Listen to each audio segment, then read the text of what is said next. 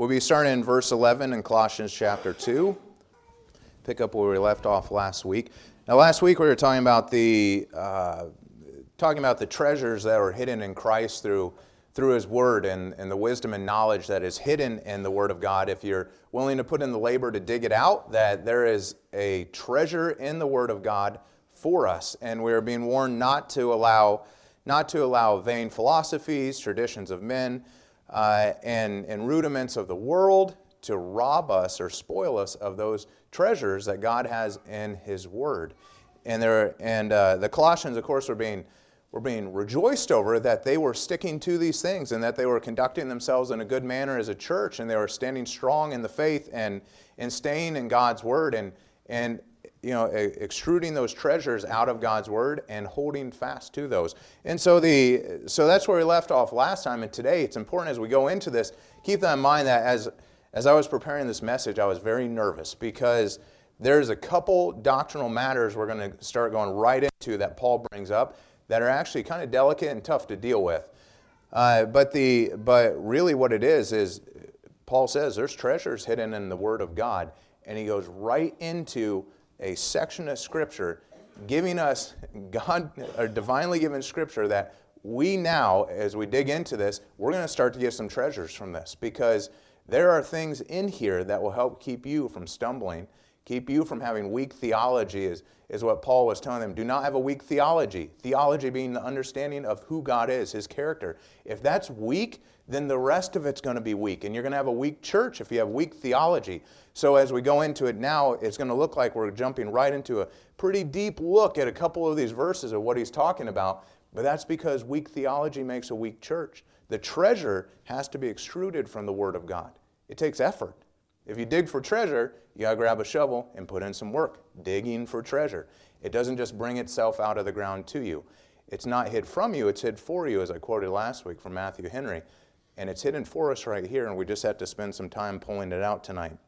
In verse 11, in whom also ye are circumcised with the circumcision made without hands, in putting off the body of the sins of the flesh by the circumcision of Christ, buried with him in baptism, wherein also ye are risen with him through the faith of the operation of God, who hath raised him from the dead. And you being dead in your sins in the uncircumcision of your flesh, hath he quickened together with him having forgiven you all trespasses, blotting out the handwriting of ordinances that was against us, which was contrary to us, and took it out of the way, nailing it to his cross. And having spoiled principalities and powers, he made a show of them, openly triumphing them over them in it.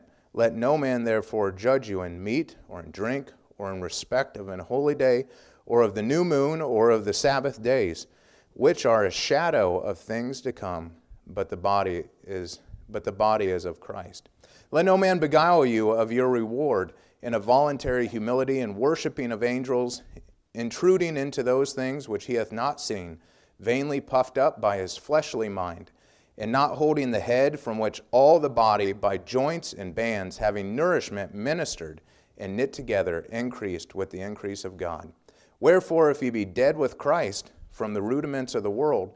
Why, as though living in the world, are ye subject to ordinances? Touch not, taste not, handle not, which are all to perish with, with the using, after the commandments and doctrines of men, which things have indeed a show of wisdom and, and will worship, and humility and neglecting of the body, not in any honor to the satisfying of the flesh. Let's pray. Father, I thank you for your word. I thank you. Uh, that uh, just as you promised, as we dig into this, that there's treasure here and knowledge and wisdom uh, that is found only in you, Lord. And tonight, as we put in the effort, we ask that uh, you keep our, our minds diligent, paying attention, our hearts having all distractions and feelings and, and cares of this world set aside, that we can learn and listen and uh, have our theology strong in you, Lord, so that we have a proper view of you and a proper view of how to conduct ourselves as a church. Lord, we ask all this in your Son's name. Amen. All right, so tonight, like I said, we're going to jump into something that is a little bit tough. I was actually surprised as I got into verses 11 and 12. I'm glad I stopped there last week because verses 11 and 12 actually go into some doctrinal stuff that gets a little bit heavy and kind of tough to deal with, not because it's hard, it's because, like I said last week, the Bible's easy. It takes someone to help you misunderstand it. There's been so much misunderstanding over the years that, as Paul's warning, there's traditions, there's vain philosophies, there are these things that just affect us that you don't even pay attention to unless you start to compare them to the truth of God.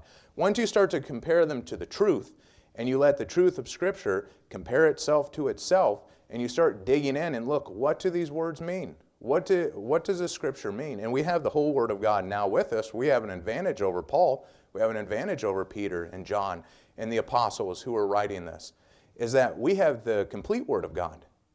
We have no excuse. And so as we look into this, the, those traditions and philosophies that are in the world around us actually skew what we think. And so Paul is discussing some points of weak theology as he was warning about to the Colossians that I'm glad you're not falling for this, but it's there. The Greek, the Greek culture around you is very much about intellectualism, about Gnosticism, the knowing of things, as he warns those things that are not seen, but they're vainly puffed up, proclaiming that they know secret knowledge.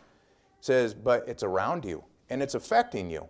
Whether you know it or not, you're either combating it or you're accepting it. You have to be careful. And he was, he was uh, congratulating them that they were not falling into it, but he's warning them that over these next few verses, what we're going to see is we're going to see a couple different areas of warning that Paul gives. He's going to warn over customs, he's going to warn over legalism, he's going to warn over intellectualism or Gnosticism, and he's going to warn, warn over empty piety. That's four different areas he's going to warn over. And so, what we start out with is the, the area of customs. And so, he jumps right into circumcision and baptism, everybody's two favorite subjects, right? So, in whom also ye are circumcised with the circumcision made without hands, and putting off the body of the sins of flesh by the circumcision of Christ. So, some customs here, right? And we know Judaism, circumcision was a custom. Uh, that, that's shown all the way from the first book in Genesis. That circumcision was a was something of a custom that the Jews did. It was not a Gentile practice, though maybe they did it. Uh, we have Gentiles that practice it today, but that was linked to Judaism. And so some try to use is you see there's a colon at the end of this paragraph. And so they continue and they say, Well, buried with him in baptism, wherein also ye are risen with him through the faith of the operation of God, who hath raised him from the dead. So therefore, if circumcision was a sign of the Jew, baptism is a sign of the Christian, and therefore baptism is salvation. So there's a problem with this. Linking the two, if you're going to do it, you better do it correctly and look at these two things correctly. So there's a problem once you say, well, circumcision proves that baptism is the mode of salvation. And of course, this would be baptismal regeneration. This would be people who believe that dunking you into the water and pulling you out is the moment of salvation. You follow me on that? There's churches that teach this. I've witnessed to people who, when you say, Tell me about your salvation, they say, Well, I was baptized. Ooh, red flag. They say, I was baptized at the beginning of their testimony. Something is probably wrong. Maybe not. You got to hear them out. But comparing circumcision to baptism, let's do it correctly because there's a couple problems with this is that this is also how Catholicism and other religions use, under Christendom, use these verses to show that infant baptism is suggested because circumcision was done to infants on the eighth day after they were born. So baptism must be permitted for infants because every time they view the word baptism, they equal that to salvation and they also equal it to water. But we're going to show that baptism isn't always water, and baptism is never salvation. And so, what is circumcision? Let's look at that. So, there's no correlation between baptism and circumcision. There, there's not. There's a comparison.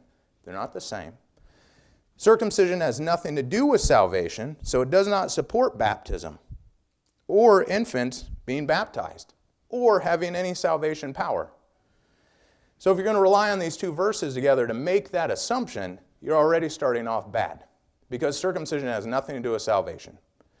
And so Acts 15:1, let's turn there real quick.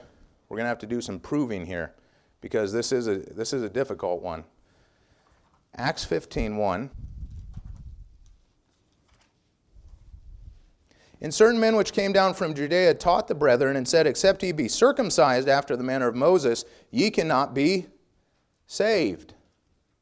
So they were, this is not new. This is not a new thing that people are saying you have to do the symbolic to actually replace regeneration. This isn't new. The Jews were doing it. They said, you have to be in Acts 15:1, you have to be circumcised, otherwise you're not saved. This isn't a new concept. Now we see, oh, you have to be baptized, otherwise you're not saved. This isn't a new thing. Satan has been planting these philosophies and traditions that are hoaxes for a long time. He knows how to get you. He goes, Oh, I know exactly what you're looking for. And you're going to see that with what Paul goes after. I know exactly what you're looking for. And circumcision, back then, oh, it was salvation. Now I say, oh, baptism, it's salvation. But there's a problem with that because Paul and Barnabas were fighting against this back in Acts 15. They were already battling this at the beginning. I mean, few years after Christ ascended, already a fight. It's still a fight today. So let's deal with infant baptism real quick, because it's a difficult subject. I was baptized as an infant, and I never really understood why, um, but it's good to dig into God's Word and start to figure out some of these things. So, dealing with infant baptism. Between Romans 1, I just want to deal with this subject real quick before we go on. Between Romans 1, showing us a pattern and a pattern all throughout Scripture, it's clear that a person has to understand and has to decide to reject or accept the truth of God for salvation. We see that pattern all throughout Scripture. Romans 1 tells us that they see the things they decide to reject. It shows us a pattern that's all throughout Scripture. And so let's turn to, to 2 Samuel chapter 12. I'll show you another thing here. 2 Samuel chapter 12.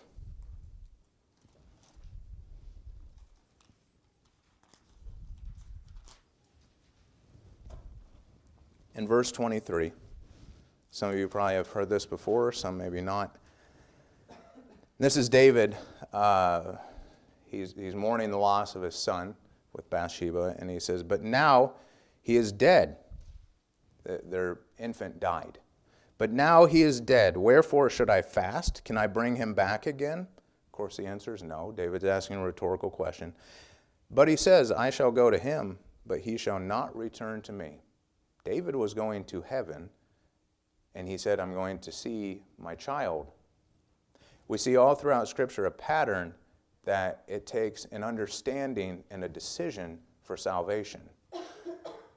It's reasonable to assume from that pattern and what we see here that infants fall underneath of a, period of time we call the, the age of uh, uh, accountability, right? They, they don't have the ability to make a decision. They don't. God's not cruel. They don't have an ability to make a decision. An unborn child passes away in the womb. Why would that child go to hell? That, I mean, that dips into what pastors have been warning with Calvinism, predestining people to go to hell. Did God say, oh, you get to go to hell because I'm not going to allow you to be born? It just doesn't make sense. And so, logically looking at it, with the pattern and what's here, it's safe assumption to say it looks like those who are before this, whatever this is, this age of accountability, when they don't get to make a decision, they seem to fall into an area where God has decided to take them and they do go to heaven. Well, when I say age of accountability, though, it's critical to know because this isn't a, this isn't a thing. This isn't something in Scripture that was written down. And I think my personal belief is why we don't see this. Why we don't see this is one, it's impossible to, to say, what that exact day would be in somebody's life because there's so many variations in a person's development, the mental capacities, and even handicaps once you introduce those. It's impossible. Number two, I think, is, is because it would make us legalistic about it and we'd mess it all up anyways. Just like we do everything else, right? We would take it and we'd become legalistic and mess it all up. When, but that's why it's important to understand and think about this age of accountability, right? Infant baptism doesn't make sense. It doesn't, according to Scripture. You can't find any support for it. There's, no, there's, no, there's not one evidence of it. There's not even a suggestion of it. There's only a pattern for understanding and deciding. And we see back in 2 Samuel of an infant dying and David saying, I will go be with him in heaven one day. We do, we do see things that show pretty strong support of that, but nothing of infant baptism. But understanding that there, there must be this age of accountability is important because that means that you should be preaching to your children from birth because you don't know what that age is, and I don't know what that age is. That's why you should be preaching the gospel to your children continuously while they're in your home. You do not know if they're saved. You should never assume they're born into a Christian family, therefore, they're just going to get it. That's not true. Otherwise, all Christian parents would have 100% of kids following Christ, and they don't, which means you must need to preach to them continuously while they're in your home from birth. Just keep giving them the gospel and preaching to them. That is the salvation for a child, not sprinkling of water. Okay, so side adventure complete there on infant baptism. Let's get back to what he's talking about in verse 11 with circumcision, right? With comparing circumcision to baptism, like I said, it doesn't work. It doesn't make sense. But let's turn to Genesis chapter 17. We'll show you where this came from. Genesis 17. And I intentionally did not write down all my verses because there was a complaint that when we write them down and read them right away, it is not time for people to turn there. And I see Pastor smiling. We received feedback on this recently. So, Genesis chapter 17, verses 10 and 11. So, what was, what was circumcision? Was it salvation? No, it was done to an infant on the eighth day after they were born. So, does that mean they go to heaven because they're circumcised? Well, if you look at the history of Israel real quick, you'll recognize there were people that did not follow God that were circumcised on the eighth day. That's a problem. And so circumcision was just an outward sign of a covenant. That's all it was. Just like baptism is an outward sign of this covenant that's occurred in your life, right? This promise of salvation between you and Christ, the Messiah who resurrected you from spiritual death and brought you alive. You say, This is my outward symbol of my resurrection, my spiritual life beginning and I am giving an outward symbol, just like an infant on the eighth day being circumcised, there was a covenant of God between the nation of Israel. And he says in Genesis 17, verse 10, what is it explained as? It says, This is my covenant which he shall keep between me and you and thy seed after thee. Every man child among you shall be circumcised, and ye shall be circumcised of the flesh of your foreskin, and it shall be a, a what? A token.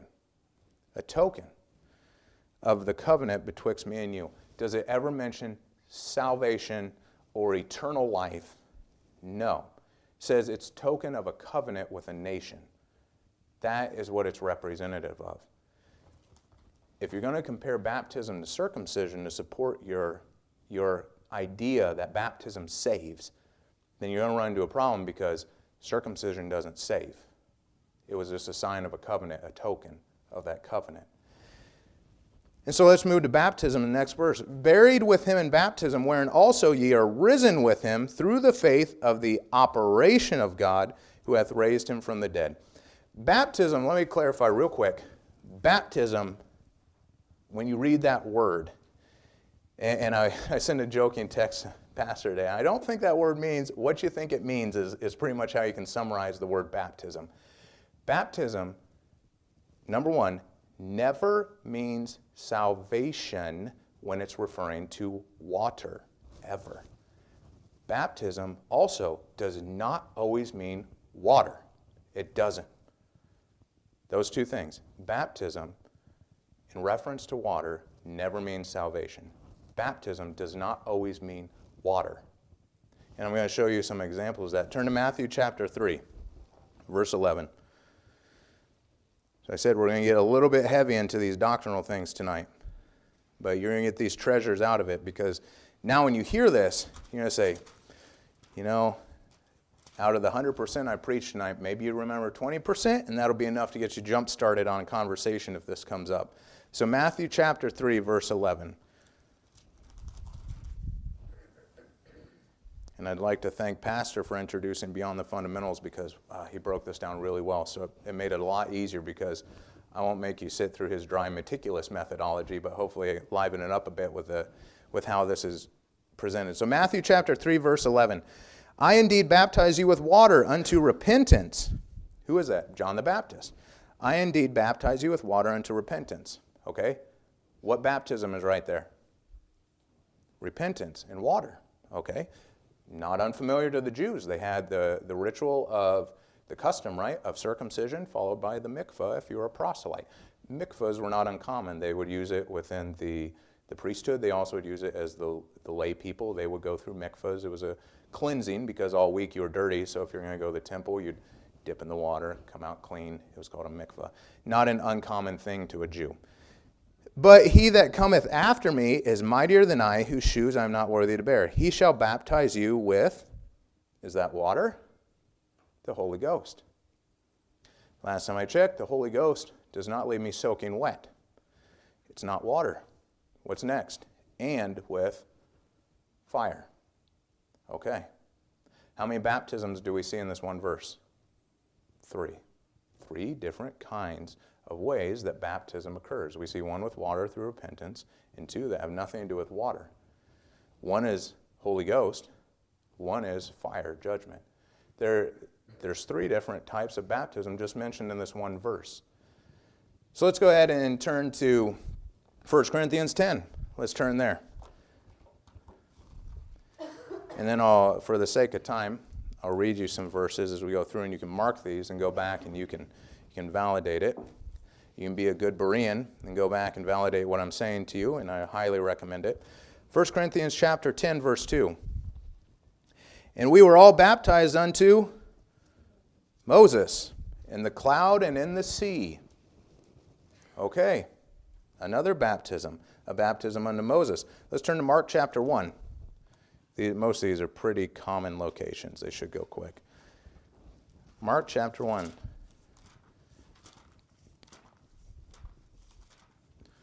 Mark chapter 1, verse 4. What does it say here? John did baptize in the wilderness and preached the baptism of repentance. We see a baptism of repentance, but who was that for? That was for the nation of Israel. That was preparing the way for the Messiah, Christ coming. It was a baptism of repentance for the, for the Jews, the Israelites. Why? Because Christ was coming. Also shown in Matthew chapter 3, verses 1 through 5, if you want to see that. All right, let's see. Acts chapter 2. Verse 38, very common verse to go towards. Acts chapter 2, verse 38. What does God say here? Then Peter said unto them, This was after Christ ascended, right? This was, tongues came, people are getting saved, they are preaching the gospel in so many languages. There is salvations occurring left and right by the thousands. And of course, I said this, this could have very well had the, the Phrygians, the, the folks who lived in Colossae, they could have been present at this. There's a high chance of that. And what does it say here? Now, when they, or sorry, uh, we are in verse uh, 38. Then Peter said unto them, Repent and be baptized, every one of you, in the name of Jesus Christ for the remission of sins. I'm going to pause right there because a lot of proponents of baptismal regeneration like to stop and they say, hey, look, it was for the remission of sins. Okay, all right, let's, let's compare Scripture with Scripture. Is there anywhere else in Scripture that we see any pattern like that? No, but that, don't stop there. I want you to take a phrase in your mind that was, that was given to me when somebody was helping me to understand this when I was coming out of uh, Catholicism, tongue twister, out of Catholicism, they said, look, Baptism for remissions of sins. Have you ever heard the phrase jumping for joy? Okay. If you start jumping, does joy just start coming out of you? No, you're jumping why? For the joy that is in you. You're jumping for joy. This is a baptism for the remission of sins. It's the same thing, jumping for joy. Baptism for the remission of sins. You're being baptized for the remission of sins that has occurred in you it matches all the rest of Scripture. If you take this one verse out of context, that's where they'll twist it and say, look, baptismal regeneration, right there. And now you're smart enough, and you go, nope, nope, jump for joy. Just remember that, jump for joy when you come across this and somebody tells you. You say, no, baptism for the remission of sins, which occurred. And ye shall receive the gift of the Holy Ghost. So we see another one there, the baptism after salvation. Of course, this is the most common that you'll see also in Matthew 28 with the Great Commission, right? Go and baptize. This is, this is the water. This is the sins have, the remission of the sins have occurred. You're being baptized in the water. And this is what we see today. This is, this is why we baptize. You are celebrating and you are showing that, just like the circumcision, you are showing the outward symbol that I am in God's family. I have been adopted into the heritage. I have been saved. My sins have been forgotten as far as the east from the west. The remission of sins has happened, and I am alive spiritually where I was dead before. And I am buried with him. And oh, we're going to get there. Buried with him in baptism. And so, Matthew chapter 20, verse 22.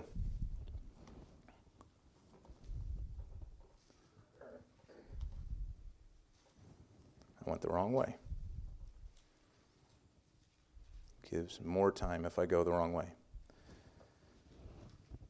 Matthew chapter 20.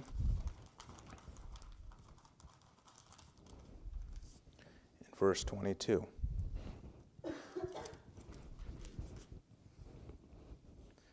says here, but Jesus answered and said, Ye know not what ye ask. Are ye able to drink of the cup that I shall drink of? And of course, this is when the apostles were, were bickering over some things, and, and Christ responds to them and says, Are ye able to drink of the cup that I shall drink of, and to be baptized with the baptism that I am baptized with? All right, how many times in Scripture do we see Christ baptized? One time with John the Baptist. He's talking about a baptism he's going to be baptized with. Do we ever see Christ baptized because of a remission of sins? No. Do we ever see him baptized that did a regeneration because he was lost? No, we don't. So, what is he talking about? Baptized with the baptism that I am baptized with. They say unto him, We are able. And, okay, if he was talking about John's baptism, either they're super dense or they know he's talking about something else. I don't think they're that dense they did have a struggle understanding things, just as I would have or you would have in the moment, because there was a lot of things being revealed that were new. Christ the Messiah was not exactly what they expected him to be. And there was a lot of new things, and they were struggling, but I don't think with this. And he said unto them, Ye shall, ye shall drink indeed of my cup. Shall. You're going to. It's something that's going to happen in the future. And be baptized, okay? Be baptized in the future just like his was, with the baptism that I am baptized with. What is that baptism? It is a baptism of, of suffering. That's what was coming from. Who is he talking to? He's talking to his apostles, his future apostles that were going to spread the, the message, the gospel message, who were going to be martyred for their faith. Is there not a crown for martyrs? He says, You're going to be baptized into a baptism of suffering with me. I'm going to be baptized in suffering on a cross for everyone. But you're going to join me in a baptism of suffering of martyrdom. And so they, of course, did not understand what this was, but to sit on my right hand and my left hand is not mine to give, but it shall be given for them who is prepared of my Father. And when the ten heard it, they were moved with indignation against the two brethren. Ah, there we go, back to dense heads again, right? they go, oh, so we can be picked. That's not what he was talking about. Of course, they, they understand that much later. But, uh, and so, um, a, a baptism of suffering. Matthew 28, turn there. I decided we're just going to look at all these. Matthew 28. Matthew 28, verse 19.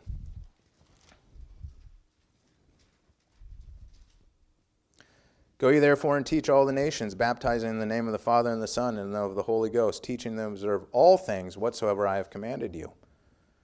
Okay, let's turn to 1 Peter chapter 3, verse 20. That is where I meant to go. So go back in time. If, if there's a courtroom next to the last statement, I accidentally read uh, a note up. 1 Peter chapter 3, verse 20. I already mentioned to you the Great Commission. So 1 Peter chapter 3, verse 20. We see another baptism. Which sometime you were disobedient when, when once the long suffering of God waited in the days of Noah, while the ark was a preparing, wherein few, that is, eight souls, were saved by water. Okay. Did Noah and his family go in the water, by the way? No. So is the water in the in the account of Noah ever used to submerge and save the human beings that were aboard that vessel? No, actually, it was the opposite. Not going in the water was the salvation in that. The ark is Christ, right? The water must be not a salvation thing here. So let's look at this. The like figure, right? Not literal, this is a figure. The like figure, whereunto even baptism doth also now save us, not the putting away of the filth of the flesh, but the answer of a good conscience toward God. So we know it's a figure automatically, whatever's happening here is a figure. It is not a literal salvation thing that's happening. It is a figure of something that occurred. And he says, it's, and, it, and what it is, is an answer of a good conscience towards God, is why you did it. Whatever this is, it was because you're, you, you with a good conscience are in front of God saying, I'm willing to do this thing, right? And what is it? By the resurrection of Jesus Christ.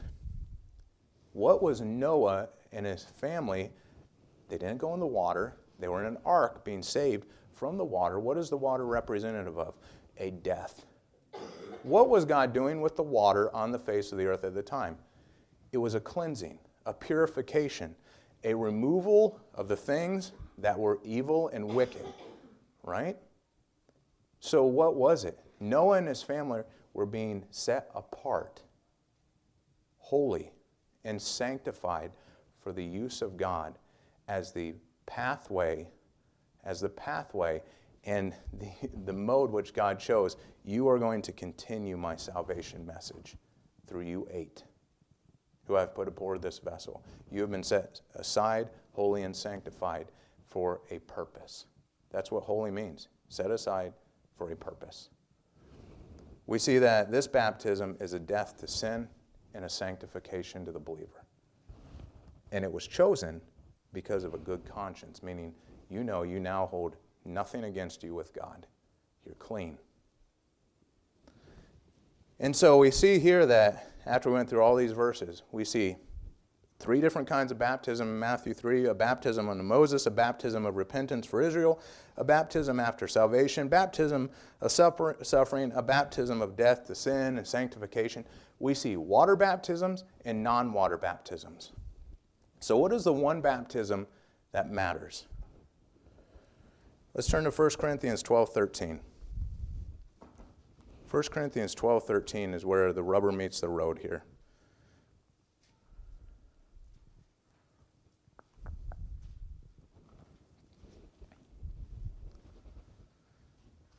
For by one Spirit we are all baptized. What are you being baptized by? One Spirit capital S, Spirit of God, we are all baptized into one body, whether we be Jews or Gentiles, whether we be bond or free, and have all been made to drink into one Spirit. Turn to Ephesians 4 5.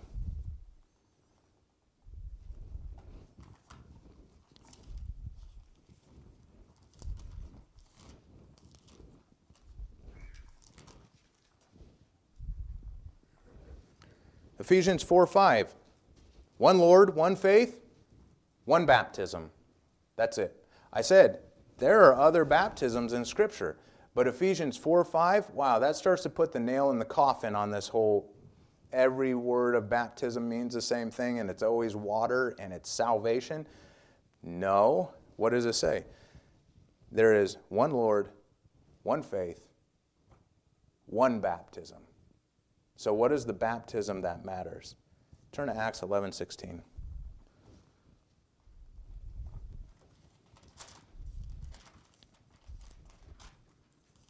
Acts 11 16. Then remembered I the word of the Lord, how that he said. Okay, pause right there. All right. What are we looking at here? Is that uh, clearly something was forgotten when he says, Then I remembered I. Let's back up a few verses here, right? Verse 13, and he showed us how he had seen an angel in his house, which stood up and said unto him, Send men to Joppa and call for Simon, whose surname is Peter. Oh, this is when Peter went to go witness to somebody. Who shall tell thee words whereby thou and all thy house shall be saved? What were they saved by? The preaching. They were saved by the words. They were saved by the gospel that Peter was being called in to give to them. It says, You were saved by the words. As I began to speak, the Holy, the Holy Ghost fell on them and on us at the as on us at the beginning. Peter is seeing salvation occur through preaching, and the Holy Ghost moving in on their lives, the same as it did to them because of their faith. And something triggers in his mind. He says, Then remembered I. Whoa, he forgot something. He forgot not because he has bad memory. It didn't make quite make sense when he heard it from Christ the first time. But now it's clicking and he goes, Oh, I got that's what Christ meant when he told us that before he ascended. He says, Then I remembered I the word of the Lord, how that he said, John indeed baptized with water, but ye shall be baptized with the Holy Ghost. The salvation baptism is from the Holy Spirit of God that only comes by the Word of God, that comes by the believing and faith in the Word of God. Never once by water. Is there any water in this verse? Not unless the Holy Spirit is a synonym for a lake. I don't think so. Salvation occurred by a baptism of the Spirit of God on somebody's life. And so that's why it's it's important to know that baptism is never once, never once with water tied to salvation in Scripture. It is only ever tied to salvation when there's no water involved and it's just the Spirit of God through a baptism of His Holy Spirit. That's the only time we see it. And so uh, and so the other scripture does not even support baptism with water as a mode of salvation. Every time you look, go back through those verses, when it's water, it's never tied to salvation. It's tied to something else. It's tied to repentance, it's tied to death, it's tied to purification, a symbol of purification, of holiness. Never once is it salvation. And so, and so Ephesians 4 5, only one Lord, only one faith, only one baptism. This means that there's only one that saves. And this defeats this whole charismatic view of that when you get saved, you have to get baptized, but then you have to speak in tongues, or else you're not saved. A vain philosophy of the world, right? Something they decided, oh, whoops, for the past, was it 1800 years or so? They decided, ah, everybody had it wrong and went to hell. We just figured out you got to speak in tongues. No, it's a vain philosophy and a thing that came up that's it's not true. And so it defeats them because just one baptism, which one? It, was it the tongues? Was it the water? Was it the Holy Spirit? Come on, charismatics, which one are you going after? Because that verse is going to confound you. You're going to have a problem with that one. And so the one baptism, spiritual baptism, 1 Corinthians 12, 13, we look at Galatians 3, 27 and 28. For as many of you as been baptized in the Christ have put on Christ. Baptized into Christ. Nothing to do with water. Paul was happy to, uh, Paul was happy in 1 Corinthians 1.14 that he never baptized anybody. Does that mean that he's glad that he didn't send anybody to heaven? That makes no sense. He said, I'm glad I didn't baptize any of you. There was some disputing over, oh, I was baptized of Paul, I was baptized of Apollos, I was baptized of Christ, right? There was a, they were having this dispute. And he says, I'm glad I never baptized any of you. You know, for a guy who said, I'd go to hell if that meant my own people could be saved, that'd be kind of a weird statement for him to say, I'm glad you all went to hell and I didn't baptize any of you. It just doesn't make sense. You gotta not pull these out of con, out of, you can't keep them, you cannot pull them out of context, otherwise you start to think thoughts like this. And so Romans 1, 16 and 17, what's the power of salvation? the gospel of God. The gospel of Christ is the power of salvation. That's where it comes from. It doesn't say baptism is the power of salvation. And so let's turn back to Colossians, all right? And I'm going to check the time here. Like I said, I, this one goes pretty deep, so I was going to take a break if, if it went too long. But Colossians chapter 2, verse 12. Okay, quiz time because we just went through all of these different kinds of baptism, right? What is he talking about in Colossians chapter 2 verse 12 now?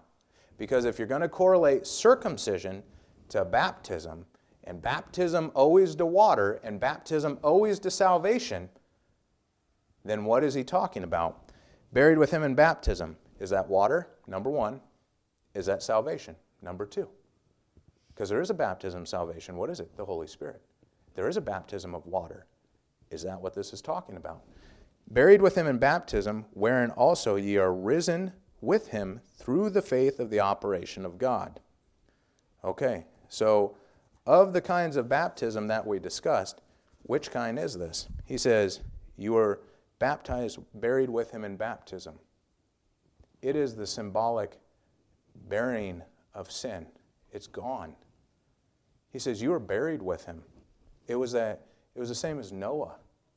You, those sins, that badness, all everything that separated you from God, just like Noah at the water, it was a it, you were separated from God. And now we are burying that just as the wicked was buried under the water during the flood. And the remission, right? The remission of those sins is a symbolic act. So he says, but what? How are you risen is important. How does he say you're risen? With him through what? The faith of the effective work, the operation of God, which is what? Christ raising from the dead. It is important to understand these fundamental doctrinal beliefs that you hold as a Christian because baptismal regeneration will destroy a church. Baptism through tongues and all of these other things that these that religion teaches is going to destroy our church. We have to stay on our toes and say, "Ooh, you know what? I dug out some treasure and wisdom from God's word, and I know baptism doesn't always mean water. I know baptism does not correlate to salvation except for one way, and if it's talking about this, that's not talking about salvation. This is talking about something else. And so, baptized into death. And so, let's turn to Ephesians 1, and we'll, we'll wrap up this part here with Ephesians 1.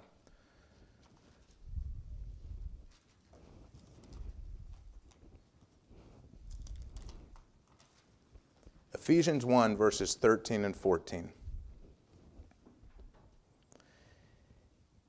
In whom ye also trusted after that ye heard the word of truth, the gospel of your salvation.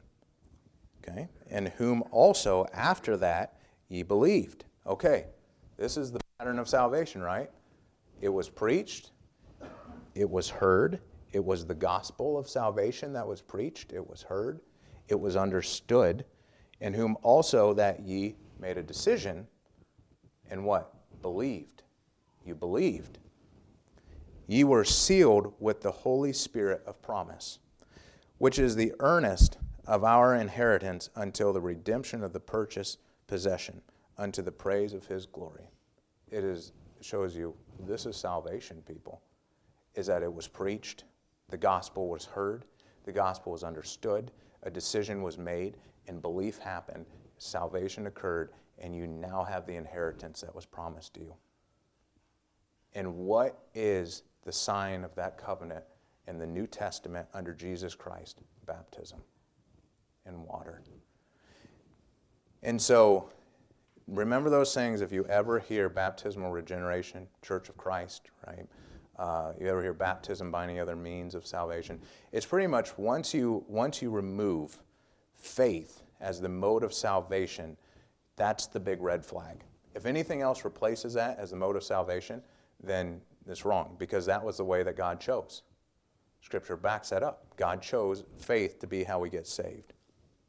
And so we'll, we'll wrap up here at verses 13 through 15 real quick. These will be considerably shorter, and then we'll continue from there and take a break next week. I guess I accidentally wrote a second sermon and didn't realize it. So, and you being dead in your sins in the uncircumcision of your flesh, he hath quickened together with him, having forgiven you all trespasses. You know, the, the Gentiles weren't circumcised. This isn't a surprise. He says, Colossae, a bunch of Greeks, a lot of Gentiles, they're not circumcised. And you being dead in your sins and the uncircumcision of your flesh, he hath quickened together with him. He made you alive with him.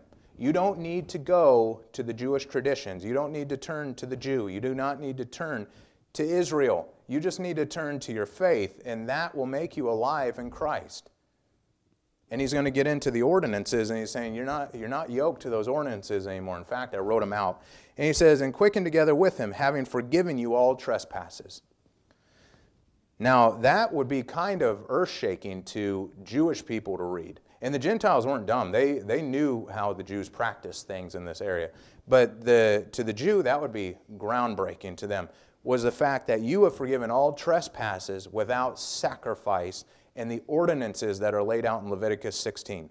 There were specific things that a Jew had to do in Leviticus 16, depending on the type of sin private, public, uh, persistent sins, like all these, these different ways they had to sacrifice. That's why when, when the lame man was lowered through the, the roof and Christ said his sins were forgiven, that was the death penalty on Christ right there.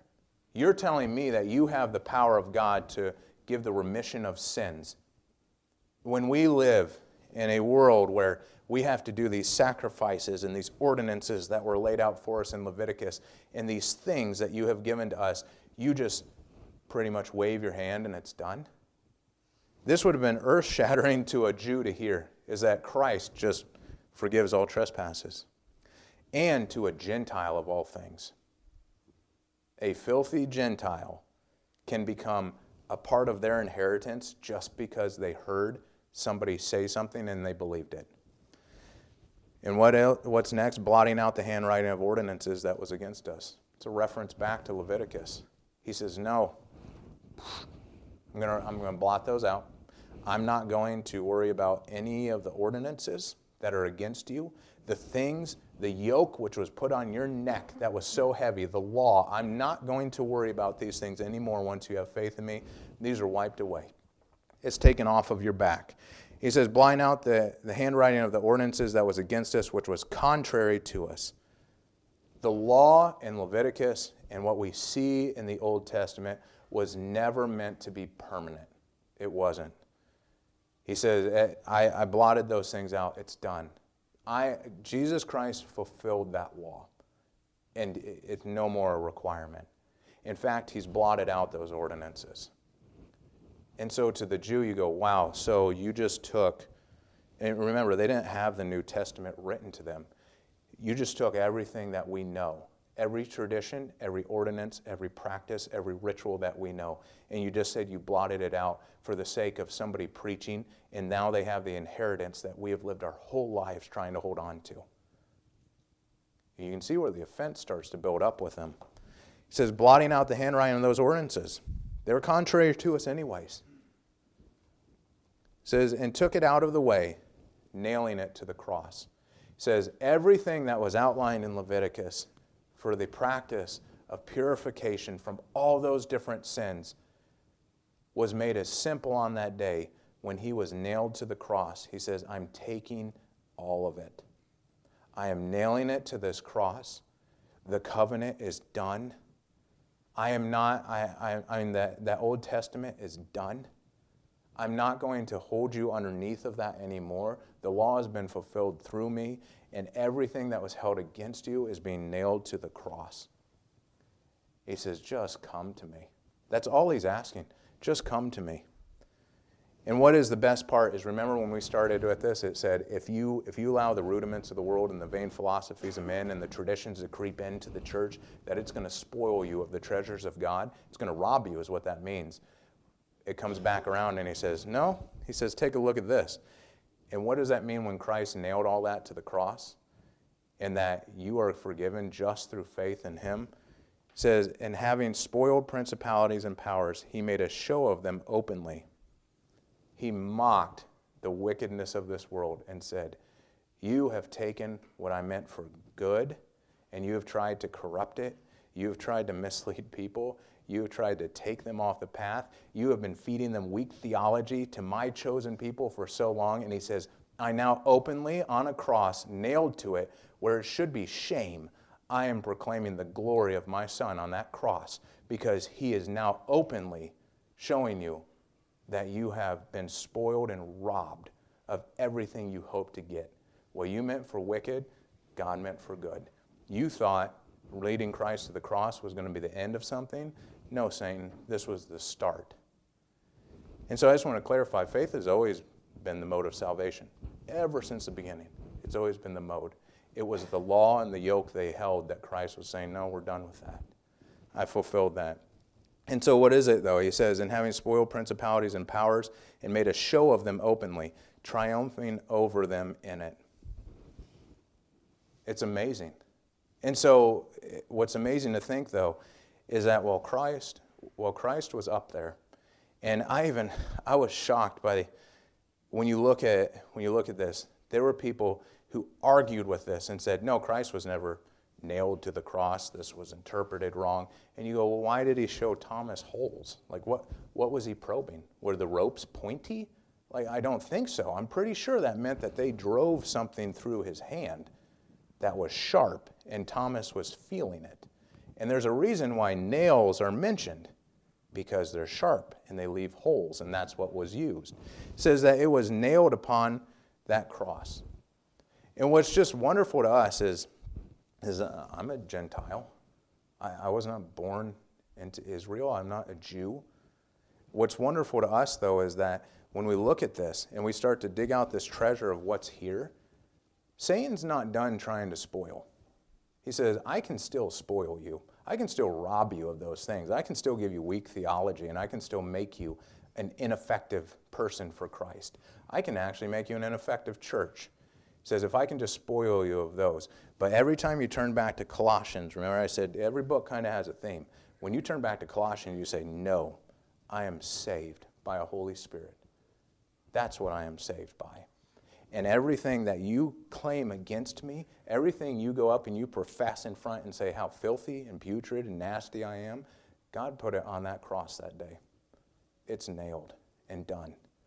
I don't have to have it anymore. In fact, He doesn't want me to have anymore.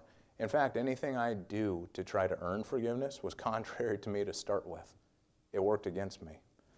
And so as we as we close up here, um, we'll continue into the, the different modes in which, which um, can give you weak theology and get you off track. But that one, those rituals of circumcision and baptism, and Satan still trying to use those today to confuse and confound and make that weak theology enter the church through baptismal regeneration and all these other things, will get us off track. So hopefully that was a help to you, um, even though that was kind of a dry doctrinal subject.